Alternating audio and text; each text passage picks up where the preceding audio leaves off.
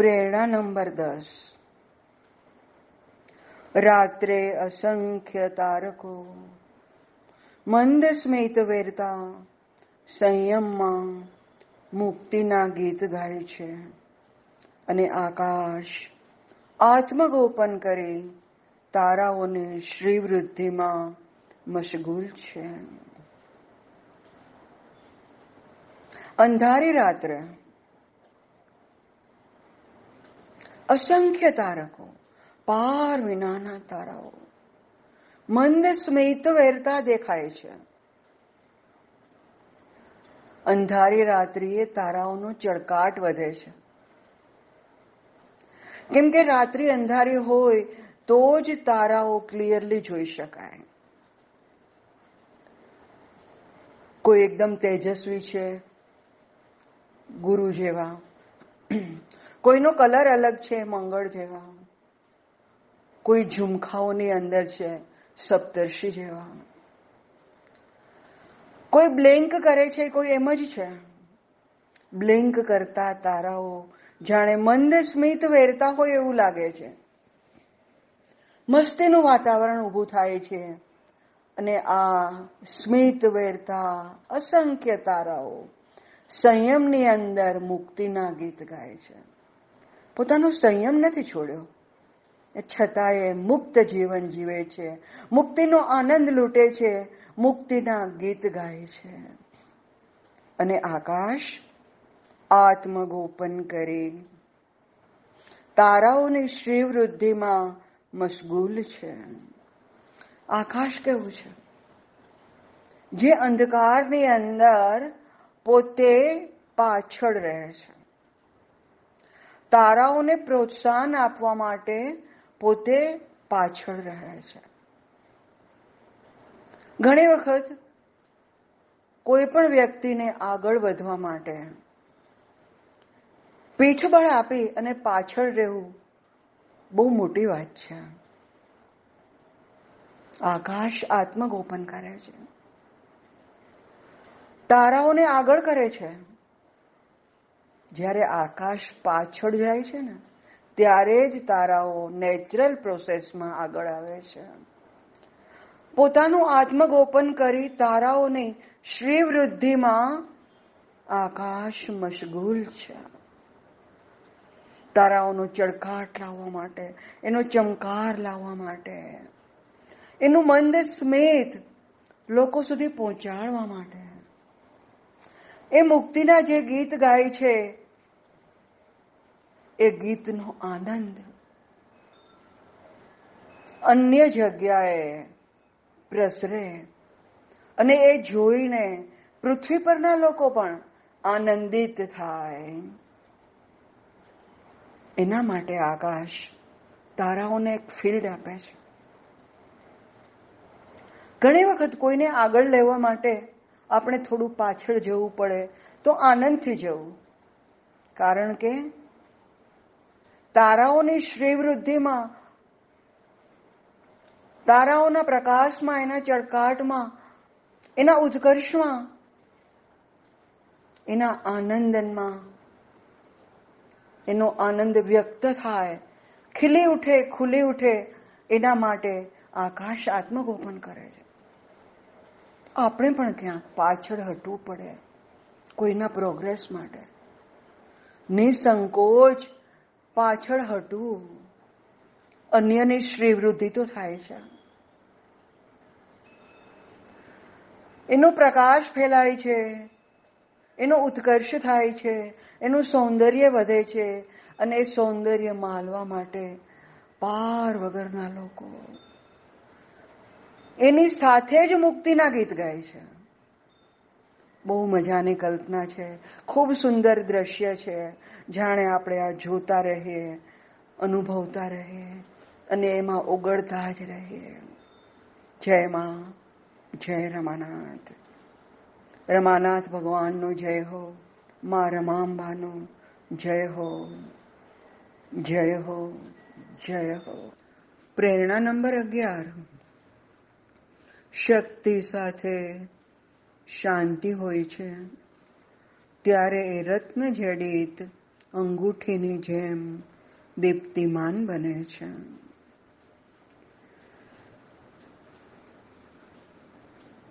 આ પ્રેરણાની અંદર માત્ર બે જ લીટી, એક જ સેન્ટેન્સ પરંતુ પૂજ્ય ભાઈ ઘણું ઘણું ઘણું કહે છે. માત્ર શક્તિ હોય, પછી એ પદની હોય, પ્રતિષ્ઠાની હોય, ધનની હોય, કે અન્ય કોઈ, ત્યારે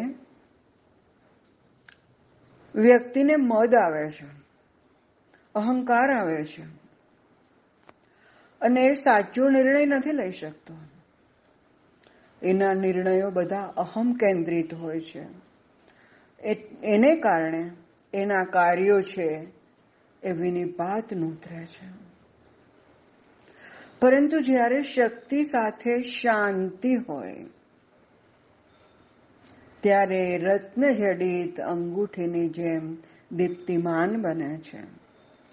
શક્તિ તો હોય જ, પણ પરમેશ્વરની પ્રભુની કૃપાથી સાથે શાંતિનો સુભગ સમન્વય હોય તે વ્યક્તિ શાંતિથી વિચારી શકે છે.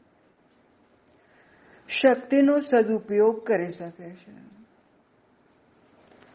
બીજાના હિત માટે, પરોપકાર માટે, અન્યને મદદરૂપ થવા માટે, સન્માર્ગે, ધર્મના માર્ગે એ શાંતિથી આગળ વધે છે. અને આ શક્તિની સાથે શાંતિ. આ બંને ભેગા થાય ત્યારે અંગૂઠીની અંદર જાણે રત્ન જડી દીધું હોય ને ને કેવું દેદીપ્યમાન લાગે, કેટલું દીપ્તિમાન લાગે, એવું જ જીવન દીપ્તિમાન બને છે. કેમ કે સાચે રસ્તે જાય છે. શાંતિ એને ભગવદ માર્ગે દોરી જાય છે. સદાચારને માર્ગે દોરી જાય છે. આફ્ટર ઓલ માણસ છે. એ ઉર્ધ્વીકરણના માર્ગે જવા માટે જ સર્જાયો છે. જ્યારે એને ભગવાનમાં રસ પડવા માંડે, એને સત્સંગમાં રસ પડવા માંડે, એને ભજન સંકીર્તન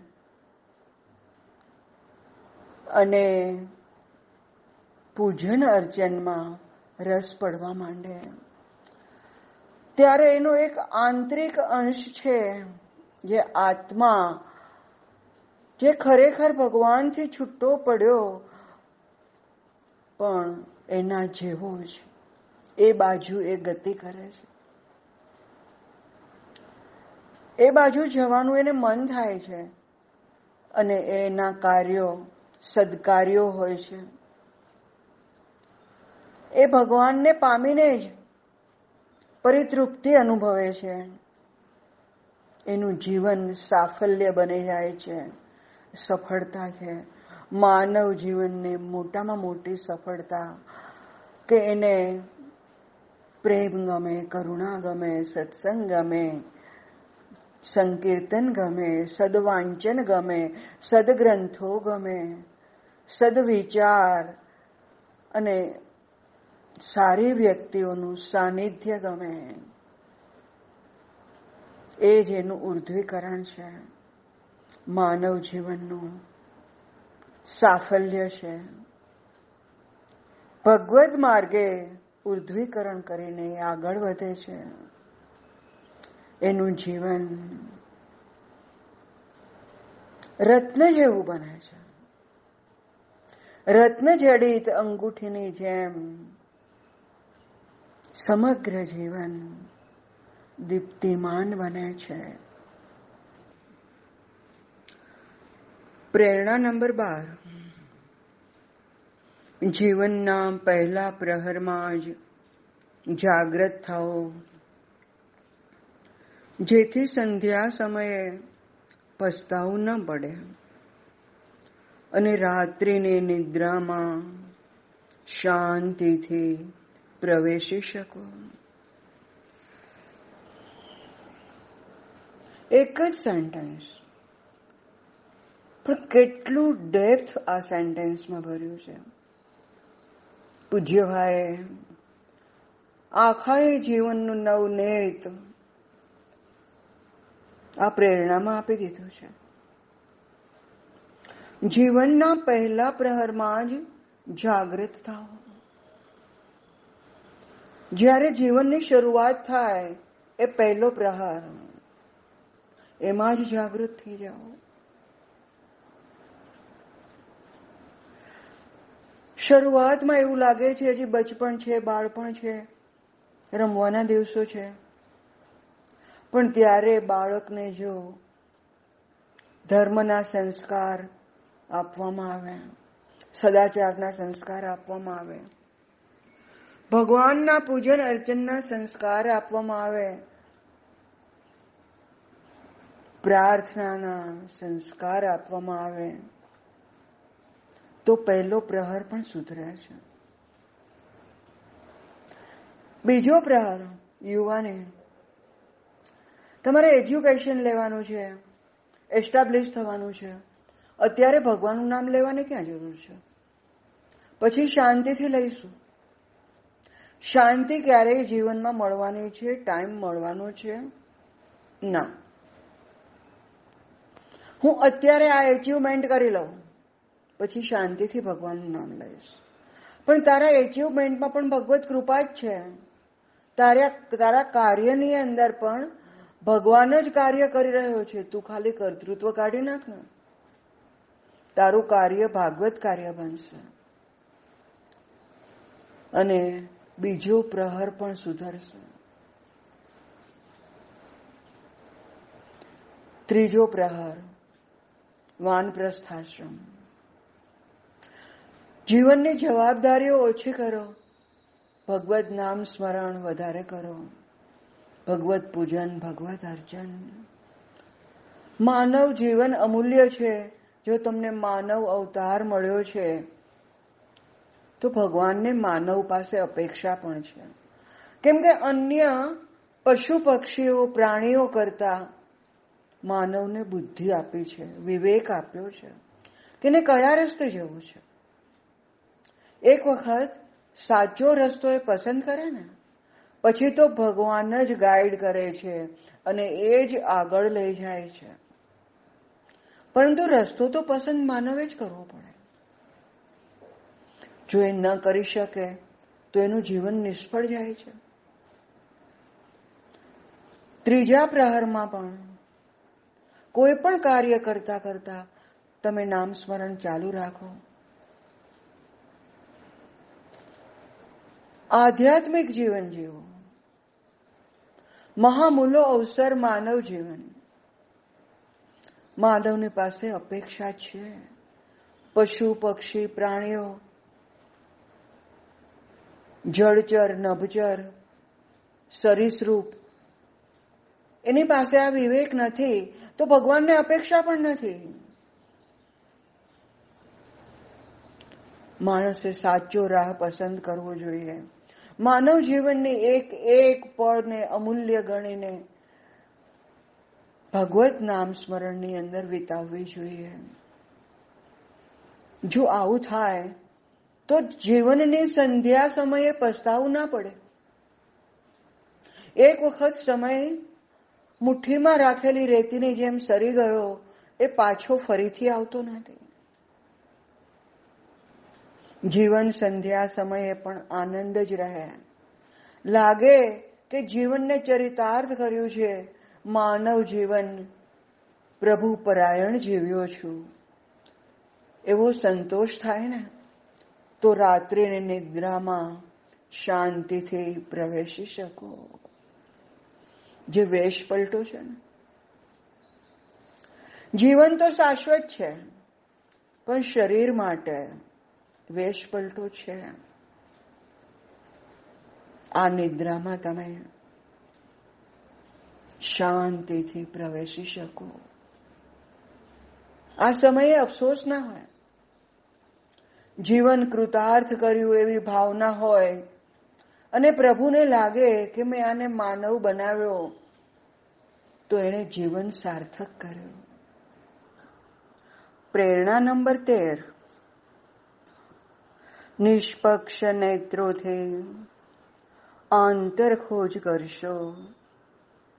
તો તમારી ત્રુટિઓ પ્રભાતના તારાઓની જેમ ક્ષીણ થતી જશે. અંતિમ મંઝિલે પહોંચવાનું એ સમર્થ સાધન છે. પૂજ્યભાઈએ આપણા ઉર્ધ્વીકરણનો બહુ સરસ રસ્તો બતાવ્યો છે. એકચ્યુઅલી દરેક વ્યક્તિ એવું માનતી હોય છે મોસ્ટ પ્રોબેબલી હું સાચો છું. હું જે કરું છું એ બરાબર છે. સામેની વ્યક્તિ ખોટી છે અને એ હંમેશા ભૂલો કરે છે. અહીંયા અહમ કર્તૃત્વ. અહમ કર્તૃત્વ આવે ત્યારે ઉર્ધ્વ તરફનો માર્ગ બંધ થાય છે. માણસ આધ્યાત્મિકતાના પથ પર પ્રયાસ કરવા છતાંય આગળ વધી શકતો નથી. કારણ, હું છે. ઈગો છે. હું સાચો, મારું સાચું. સામી વ્યક્તિને સ્પેસ આપવાનો વિચારતો જ નથી. સામી વ્યક્તિ સાચી હોય જ ન શકે. પોતે જ સાચો.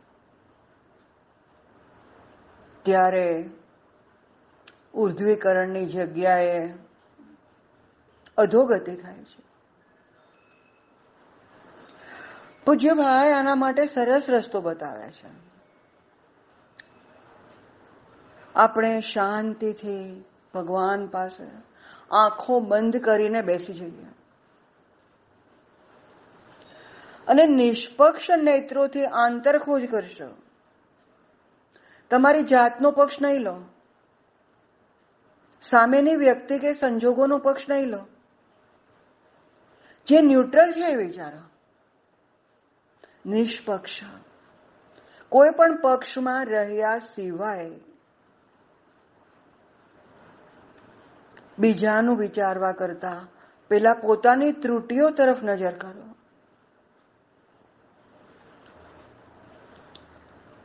નિષ્પક્ષ નેત્રોથી આંતરખોજ કરશો. એકદમ તટસ્થ બની જાઓ. તમારા અંતરના ઊંડાણમાં ઉતરો અને જુઓ ક્યાં તમે ભૂલ કરો છો. ક્યાં તમારી ત્રુટિ છે. એકદમ તટસ્થ રહીને ત્રુટિનો સ્વીકાર કરતા શીખો. અને આ ત્રુટિઓને જેમ જેમ તમે તટસ્થપણે સ્વીકારતા જશો, તેમ તેમ તમારું ભવિષ્ય ઉજ્જવળ થતું જશે. એ ત્રુટિઓમાંથી ધીરે ધીરે તમે બહાર આવતા જશો. સાચા રસ્તા પર તમે આગળ પ્રયાણ કરી શકશો. અને આમ પ્રયત્નો કરતા કરતા અંધારી રાતે તારાઓ વધારે તેજ ફેલાવે છે, પણ રાત અંધારે છે. ઘણા બધા વધી ગયા છે તારાઓ. આપણે અંધકારમાં જ્યારે ડૂબતા હોઈએ ને, ત્યારે આપણા પ્રશ્નો પણ ઘણા વધી જાય છે. અને પ્રશ્નોનો તાલમેલ મળતો નથી. પરંતુ નિષ્પક્ષ ભાવે, તટસ્થ રીતે જ્યારે આંતર અવલોકન કરવાનું શરૂ કર્યું, ત્રુટિઓ સ્વીકારવાનું શરૂ કર્યું, તો ધીરે ધીરે પ્રભાત થતું જાય છે. અને પ્રભાતના તારાઓ કેવા ક્ષીણ થઈ જાય છે. ધીરે ધીરે એનું તેજ ગુમાવતા ગુમાવતા આછા થઈને અંતે દેખાતા જ બંધ થાય છે. તો જ્યારથી આપણે ત્રુટિઓને સ્વીકારવાનો પ્રયત્ન શરૂ કર્યો ત્યારથી આપણે ત્રુટિઓ પ્રત્યે સજાગ બનીને એને સુધારવાનો પ્રયત્ન આપોઆપ કરવા માંડ્યા. ત્રુટિઓ દેખાણી એને સ્વીકારી સ્વીકારી એટલે આપણે એને ઓટોમેટિકલી સુધારવાના જ. ત્રુટિઓ સુધારતા સુધારતા, ત્રુટિઓનું આપણે ચિંતન છોડીને નિષ્પક્ષ ભાવે જ્યારે આગળ વધીએ છીએ ને, ત્યારે ધીરે ધીરે ત્રુટિઓ ક્ષીણ થતી જાય છે. પ્રભાતના તારાની જેમ અર્લી મોર્નિંગ ક્ષીણ થતા થતા તારાઓ દેખાતા પણ નથી. એવી જ રીતે ત્રુટિઓનો સ્વીકાર કરતા કરતા વિકાસશીલ મનુષ્ય અંતે અંતિમ મંઝિલે પહોંચવાનું સમર્થ સાધન પ્રાપ્ત કરે છે. ત્રુટિઓ ઓછી થાય છે, ક્ષીણ થાય છે. ત્રુટિઓમાં સુધાર આવે છે, વ્યક્તિત્વ સુધરે છે. અને અંતિમ મંઝિલ એટલે ઉર્ધ્વીકરણ. અંતિમ લક્ષ્ય એટલે ગૌરીશંકર. અને આપણું ગૌરીશંકર શું? પ્રભુને પામવાનું. એનો સ્પર્શ, એની સાથે સંવાદ, એનો સાક્ષાત્કાર. બસ, આ પછી બીજું શું જોઈએ? આ મંજિલે આપણે પહોંચવાનું છે. વહેલા કે મોડા, દરેકે પહોંચવાનું છે. દરેકનું ગંતવ્ય એ જ છે, દરેકનું પ્રાપ્તવ્ય પણ એ જ છે. પણ જેટલા આપણે સરળ બનીશું એટલા વહેલા પહોંચી શકીશું. તો અંતિમ મંઝિલે પહોંચવાનું એ સમર્થ સાધન છે. નિષ્પક્ષ ભાવે આંતરખોજ ત્રુટીઓનો સ્વીકાર અને ત્રુટીઓમાંથી બહાર આવવાનો રસ્તો એ જ આપણું ઉર્ધ્વીકરણ. આ ઉર્ધ્વીકરણ આગળના રસ્તે લઈ જાય છે. અને આવા રસ્તા ઉપર પથ ભૂલા ભૂલેલાને પથ ઉપર ભગવાન રમાનાથ લાવે છે. અંતિમ મંજિલ સુધી એ પહોંચાડે છે. કારણ કે તે પ્રયત્ન તો કર્યો. હવે કૃપા હું કરીશ. એવું એ સ્પષ્ટપણે કહે છે. પ્રેરણા નંબર ચૌદ. ઉત્કટ ત્યાગ અને કઠોર તિતિક્ષા. સાધકને ક્યારેક વૃક્ષ એકાંગી અને અહમભાવી બનાવે છે. પ્રેમની સ્નિગ્ધતા અને સાચા સમર્પણની વિનમ્રતા અહંકારનો નાશ કરે છે. તેમજ સાધન અને જીવનમાં સરસતા ઊભી કરે છે. ક્યારેક વ્યક્તિ આધ્યાત્મિક પથ પર જવા માટે જોરદાર ત્યાગ કરે છે. સર્વસ્વનો ત્યાગ કરી દે છે અને કઠોર તપશ્ચર્યાનો પ્રારંભ કરી દે છે.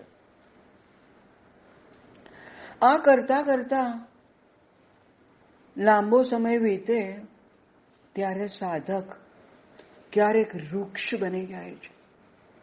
એમાં સરસતા નથી રહેતી. મુલાયમતા નથી રહેતી. એ વૃક્ષ બને છે. જાણે કોઈ જગ્યાએ એને રસ જ નથી. સુકાઈ જાય છે. ક્યારેક રફનેસ આવી જાય. ક્યારેક એકલો બની જાય, એકદમ. કેમ કે બીજાની સાથે જીવી નથી શકતો.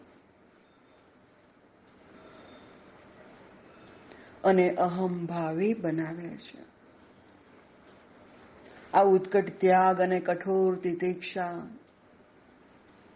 ક્યારેક માણસને વૃક્ષ બનાવી દે છે, ક્યારેક એકલો બનાવી દે છે અને ક્યારેક અહમભાવી ભાવે.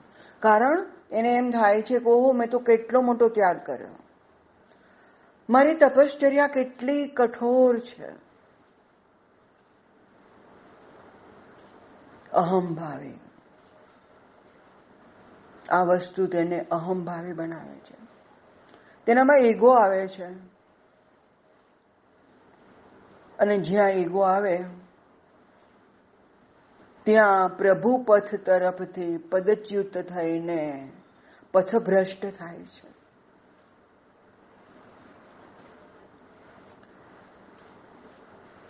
પ્રેમની સ્નિગ્ધતા અને સાચા સમર્પણની વિનમ્રતા અહંકારનો નાશ કરે છે.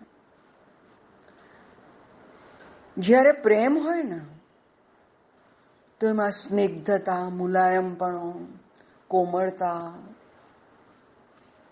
અચૂક આવે છે. પ્રેમ સ્નિગ્ધતા આપે છે. સાચા સમર્પણની વિનમ્રતા આવે છે. પ્રેમથી સ્નિગ્ધતાની સાથે સાચું સમર્પણ થાય છે. પૂજ્યભાઈએ રિપીટેડલી કહ્યું છે, માના ચરણ પકડી લો, શરણ પકડી લો, વિનમ્ર બનો. આ વિનમ્રતા જ તમને ઉર્ધ્વગામી બનાવશે. એને કારણે જ તમારા અહંકારનો નાશ થશે. કારણ કે તમે ગમે તેટલા ઊંચા સ્થાન પર બિરાજો, ઉતુંગ શિખર પર, ગૌરીશંકર પર, પણ તમારામાં અહમ નહીં આવે. કારણ સમર્પણ તો પ્રભુના ચરણોમાં થઈ ચૂક્યું છે. કર્તૃત્વ તમારું રહ્યું જ નથી. જો તમારું કર્તૃત્વ નથી, તો તમારું ભોક્તૃત્વ પણ નથી. જ્યાં સુધી કર્તૃત્વ છે, ત્યાં સુધી જ ભોક્તૃત્વ લાગુ પડે છે. વિનમ્ર બની ગયા. ભગવાનના ચરણોમાં સમર્પિત થઈ ગયા. પ્રેમની અસ્ખલિત ધારા વહેવા માંડે. તમારામાં સ્નિગ્ધતા આવે, કોમળતા આવે, સાલસતા આવે. સરળ બન્યા, વિનમ્ર બન્યા. તો જ પ્રભુ સ્વીકારે છે. અને પ્રભુ નું કર્તવ્ય, પ્રભુનું કર્તૃત્વ ત્યારે જ શરૂ થાય છે. જ્યારે અહંકારનો નાશ થાય છે. જ્યારે પોતાનું કર્તૃત્વ વિલય પામે છે, ત્યારે જ ભગવાનનું કર્તૃત્વ શરૂ થાય છે. અને ભગવાન જ્યારે અપનાવી લે છે ને, ત્યારે જ સાધન અને જીવનમાં સરસતા ઊભી કરે છે. અહંકારના નાશની સાથે સાથે સાધન જે પણ તમે સાધન કરી રહ્યા છો ભગવાનને પામવા માટેનું, જે પણ ભક્તિ કરી રહ્યા છો, પ્રેમથી ભગવાનને ભજી રહ્યા છો, તમારું હૃદય ભીનું ભીનું બન્યું છે. તમારા મુખમાંથી નામ સ્મરણ જે ચાલુ છે, એ તમને રસાદ્ર બનાવે છે. અને આ ચાલુ રહેતા રહેતા અંતે તમારામાં, તમારા જીવનમાં તમારા સાધનમાં એક સરસતા રસેન સહિત યથાશ્યામ તથા એક સરસતા ઊભી થાય છે. રસ ઉત્પન્ન થાય છે. જીવન સરસ બને છે.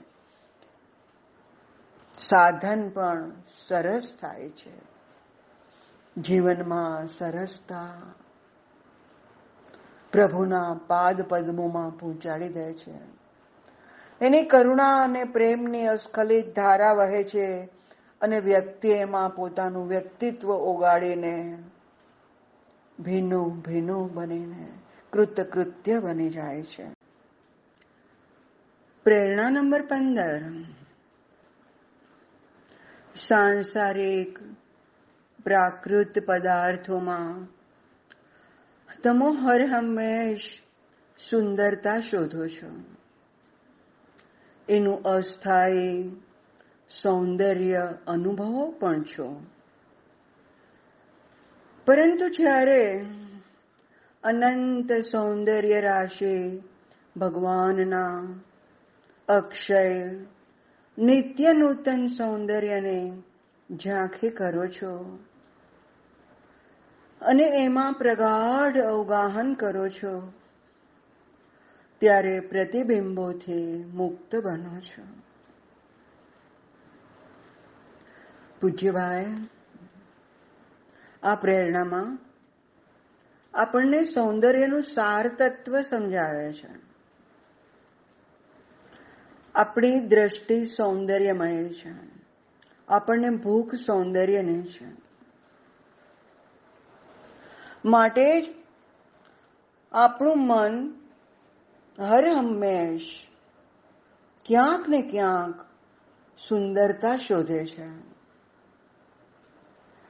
સાંસારિક પ્રાકૃતિક પદાર્થોમાં માનવી હર હંમેશ સુંદરતા શોધે છે હિમગીરી શિખરો હોય ઉછળતો ઉદધી હોય ખડખડ વહેતા ઝરણા હોય, કલશોર કરતા પક્ષીઓ હોય. ઉષા અને સંધ્યાના અવનવા રંગ હોય. દિવસ અને રાત્રિનું અણમોલ સામ્રાજ્ય સૌંદર્ય આપલાવિત હોય. આ બધું આપણને ગમે છે. અસ્થાયી સૌંદર્ય અનુભવો છે. સૌંદર્યનો અનુભવ પણ કરો છો. પણ એ અસ્થાયી છે. કાયમી નથી. વસંત ઋતુ આવે છે. રંગબેરંગી ફૂલોની રંગોળી રચાય છે. અલગ અલગ સુરભીઓ ભેગી થઈને નવલું સૌંદર્ય દર્શન કરાવે છે. સૌંદર્યનો આસ્વાદ કરાવે છે. પરંતુ એ કાયમી નથી. આવીને જતી રહે છે. સંધ્યા ઉષાના રંગો પણ બદલાતા રહે છે. દિવસ રાતનું સૌંદર્ય પણ બદલાતું રહે છે. પરંતુ જ્યારે અનંત સૌંદર્ય રાશિ ભગવાનના અક્ષય નિત્ય નૂતન સૌંદર્યની ઝાંખી કરો છો. અને એમાં પ્રગાઢ અવગાહન કરો છો, ત્યારે પ્રતિબિંબોથી મુક્ત બનો છો. આપણે જે ઉદધી હેમગીરી શિખરો અને પાર વિનાના સૌંદર્યની વાત કરી, એ બધા સૌંદર્ય શું છે? પ્રભુના સૌંદર્ય રાશિના પ્રતીક માત્ર છે. એ પ્રતિબિંબ છે. જેવી રીતે સૂર્યનું પ્રતિબિંબ તળાવમાં પડે છે, તો એ પ્રતિબિંબ તળાવનું જોઈને આપણને ખબર પડે કે આ પ્રતિબિંબ છે તો બિંબ ક્યાંક હશે.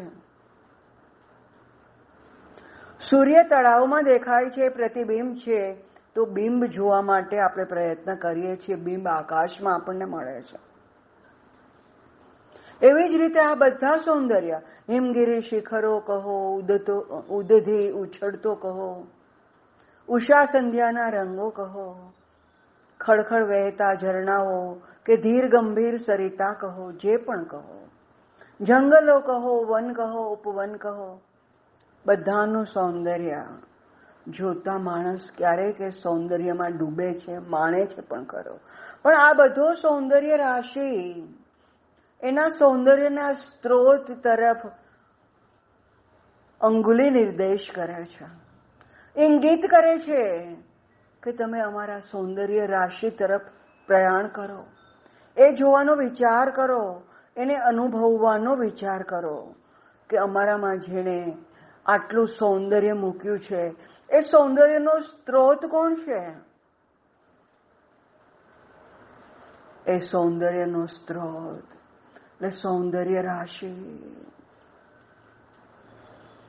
ખુદ ભગવાનનું અક્ષય સૌંદર્ય કે જે ક્ષય પામતું નથી નિત્ય નૂતન જે પડે પડે ક્ષણે ક્ષણે નિત્ય નૂતન અલગ અલગ દેખાય છે આ સૌંદર્યની તમે એક વખત ઝાંખી કરો ને તો એમાં તમે પ્રગાઢ અવગાહન કરો છો તમે એમાં ડૂબી જાઓ છો તમારું અસ્તિત્વ રહેતું નથી, તમે ઓગળી જાઓ છો. સૌંદર્ય જોતા જોતા તમે ખુદ સૌંદર્ય બની જાઓ છો. ત્યારે પ્રતિબિંબોથી મુક્ત બનો છો. આ બહાર જે ખોબલે ખોબલે ભગવાને સૌંદર્ય ઠાલવ્યું છે ને આપણા માટે, એ તો એના પ્રતિબિંબ છે. એની છાયાની છાયા માત્ર છે. આ પ્રતિબિંબો સૌંદર્યના. અને સૌંદર્યની છાયાની છાયા જોતા જોતા સૌંદર્ય રાશિ તરફ પ્રયાણ થાય છે. અને એના સૌંદર્યમાં જ્યારે ઓગળી જવાય છે ને, ત્યારે બધા પ્રતિબિંબોથી મુક્ત બનીને અસલી સૌંદર્યનું આસ્વાદન, અવગાહન એમાં જ ડૂબેલા, એમાં જ રચેલા. એ સૌંદર્ય રાશિ અપલક નયને એના દર્શન કરતા રહીએ એનો સ્પર્શ અનુભવતા રહીએ એની સાથે સંવાદ કરતા રહીએ એનો સાક્ષાત્કાર કરતા રહીએ એ જ ભગવાન રમાનાથ અને મા રમાંબાના ચરણોમાં પ્રાર્થના. પ્રેરણા નંબર પંદર. સાંસારિક પ્રાકૃત પદાર્થોમાં. તમો હર હંમેશ સુંદરતા શોધો છો. એનું અસ્થાયી સૌંદર્ય અનુભવો પણ છો. પરંતુ જ્યારે અનંત સૌંદર્ય રાશિ ભગવાનના અક્ષય નિત્ય નૂતન સૌંદર્યને ઝાંખી કરો છો. અને એમાં પ્રગાઢ અવગાહન કરો છો. ત્યારે પ્રતિબિંબોથી મુક્ત બનો છો. પૂજ્યભાઈ, આ પ્રેરણામાં આપણને સૌંદર્યનું સાર તત્વ સમજાવે છે. આપણી દ્રષ્ટિ સૌંદર્યમય છે. આપણને ભૂખ સૌંદર્યની છે. માટે જ આપણું મન હર હંમેશ ક્યાંક ને ક્યાંક સુંદરતા શોધે છે. સાંસારિક પ્રાકૃતિક પદાર્થોમાં માનવી હર હંમેશ સુંદરતા શોધે છે હિમગીરી શિખરો હોય ઉછળતો ઉદધી હોય ખડખડ વહેતા ઝરણા હોય કલશોર કરતા પક્ષીઓ હોય ઉષા અને સંધ્યાના અવનવા રંગ હોય. દિવસ અને રાત્રિનું અણમોલ સામ્રાજ્ય સૌંદર્ય આપલાવિત હોય. આ બધું આપણને ગમે છે. અસ્થાયી સૌંદર્ય અનુભવો છો. સૌંદર્યનો અનુભવ પણ કરો છો. પણ એ અસ્થાયી છે. કાયમી નથી. વસંત ઋતુ આવે છે. રંગબેરંગી ફૂલોની રંગોળી રચાય છે. અલગ અલગ સુરભીઓ ભેગી થઈને નવલું સૌંદર્ય દર્શન કરાવે છે. સૌંદર્યનો આસ્વાદ કરાવે છે. પરંતુ એ કાયમી નથી. આવીને જતી રહે છે. સંધ્યા, ઉષાના રંગો પણ બદલાતા રહે છે. દિવસ રાતનું સૌંદર્ય પણ બદલાતું રહે છે. પરંતુ જ્યારે અનંત સૌંદર્ય રાશિ ભગવાનના અક્ષય નિત્ય નૂતન સૌંદર્યની ઝાંખી કરો છો અને એમાં પ્રગાઢ અવગાહન કરો છો, ત્યારે પ્રતિબિંબોથી મુક્ત બનો છો. આપણે જે ઉદધી હેમગીરી શિખરો અને પાર વિનાના સૌંદર્યની વાત કરી, એ બધા સૌંદર્ય શું છે? પ્રભુના સૌંદર્ય રાશિના પ્રતીક માત્ર છે. એ પ્રતિબિંબ છે. જેવી રીતે સૂર્યનું પ્રતિબિંબ તળાવમાં પડે છે તો એ પ્રતિબિંબ તળાવનું જોઈને આપણને ખબર પડે કે આ પ્રતિબિંબ છે તો બિંબ ક્યાંક હશે સૂર્ય તળાવમાં દેખાય છે, પ્રતિબિંબ છે, તો બિંબ જોવા માટે આપણે પ્રયત્ન કરીએ છીએ. બિંબ આકાશમાં આપણને મળે છે. એવી જ રીતે આ બધા સૌંદર્ય, હિમગીરી શિખરો કહો, ઉદતો, ઉદધી ઉછળતો કહો, ઉષા સંધ્યાના રંગો કહો ખડખડ વહેતા ઝરણાઓ કે ધીર ગંભીર સરિતા કહો, જે પણ કહો. જંગલો કહો, વન કહો, ઉપવન કહો. બધાનું સૌંદર્ય. જોતા માણસ ક્યારેક એ સૌંદર્યમાં ડૂબે છે, માણે છે પણ કરો પણ આ બધો સૌંદર્ય રાશિ, એના સૌંદર્યના સ્ત્રોત તરફ અંગુલી નિર્દેશ કરે છે. ઇંગિત કરે છે કે તમે અમારા સૌંદર્ય રાશિ તરફ પ્રયાણ કરો. એ જોવાનો વિચાર કરો. એને અનુભવવાનો વિચાર કરો કે અમારામાં જેણે આટલું સૌંદર્ય મૂક્યું છે. એ સૌંદર્યનો સ્ત્રોત કોણ છે? એ સૌંદર્યનો સ્ત્રોત. એટલે સૌંદર્ય રાશિ. ખુદ ભગવાનનું અક્ષય સૌંદર્ય કે જે ક્ષય પામતું નથી. નિત્ય નૂતન, જે પડે પડે, ક્ષણે ક્ષણે નિત્ય નૂતન અલગ અલગ દેખાય છે. આ સૌંદર્યની તમે એક વખત ઝાંખી કરો ને, તો એમાં તમે પ્રગાઢ અવગાહન કરો છો, તમે એમાં ડૂબી જાઓ છો. તમારું અસ્તિત્વ રહેતું નથી, તમે ઓગળી જાઓ છો. સૌંદર્ય જોતા જોતા તમે ખુદ સૌંદર્ય બની જાઓ છો. ત્યારે પ્રતિબિંબોથી મુક્ત બનો છો. આ બહાર જે ખોબલે ખોબલે ભગવાને સૌંદર્ય ઠાલવ્યું છે ને આપણા માટે, એ તો એના પ્રતિબિંબ છે. એની છાયાની છાયા માત્ર છે. આ પ્રતિબિંબો સૌંદર્યના. અને સૌંદર્યની છાયાની છાયા જોતા જોતા સૌંદર્ય રાશિ તરફ પ્રયાણ થાય છે અને એના સૌંદર્યમાં જ્યારે ઓગળી જવાય છે ને, ત્યારે બધા પ્રતિબિંબોથી મુક્ત બનીને અસલી સૌંદર્યનો આસ્વાદન, અવગાહન, એમાં જ ડૂબેલા, એમાં જ રચેલા, એ સૌંદર્ય રાશિ અપલક નયને એના દર્શન કરતા રહીએ, એનો સ્પર્શ અનુભવતા રહીએ, એની સાથે સંવાદ કરતા રહીએ, એનો સાક્ષાત્કાર કરતા રહીએ. એ જ ભગવાન રમાનાથ અને મા રમાંબાના ચરણોમાં પ્રાર્થના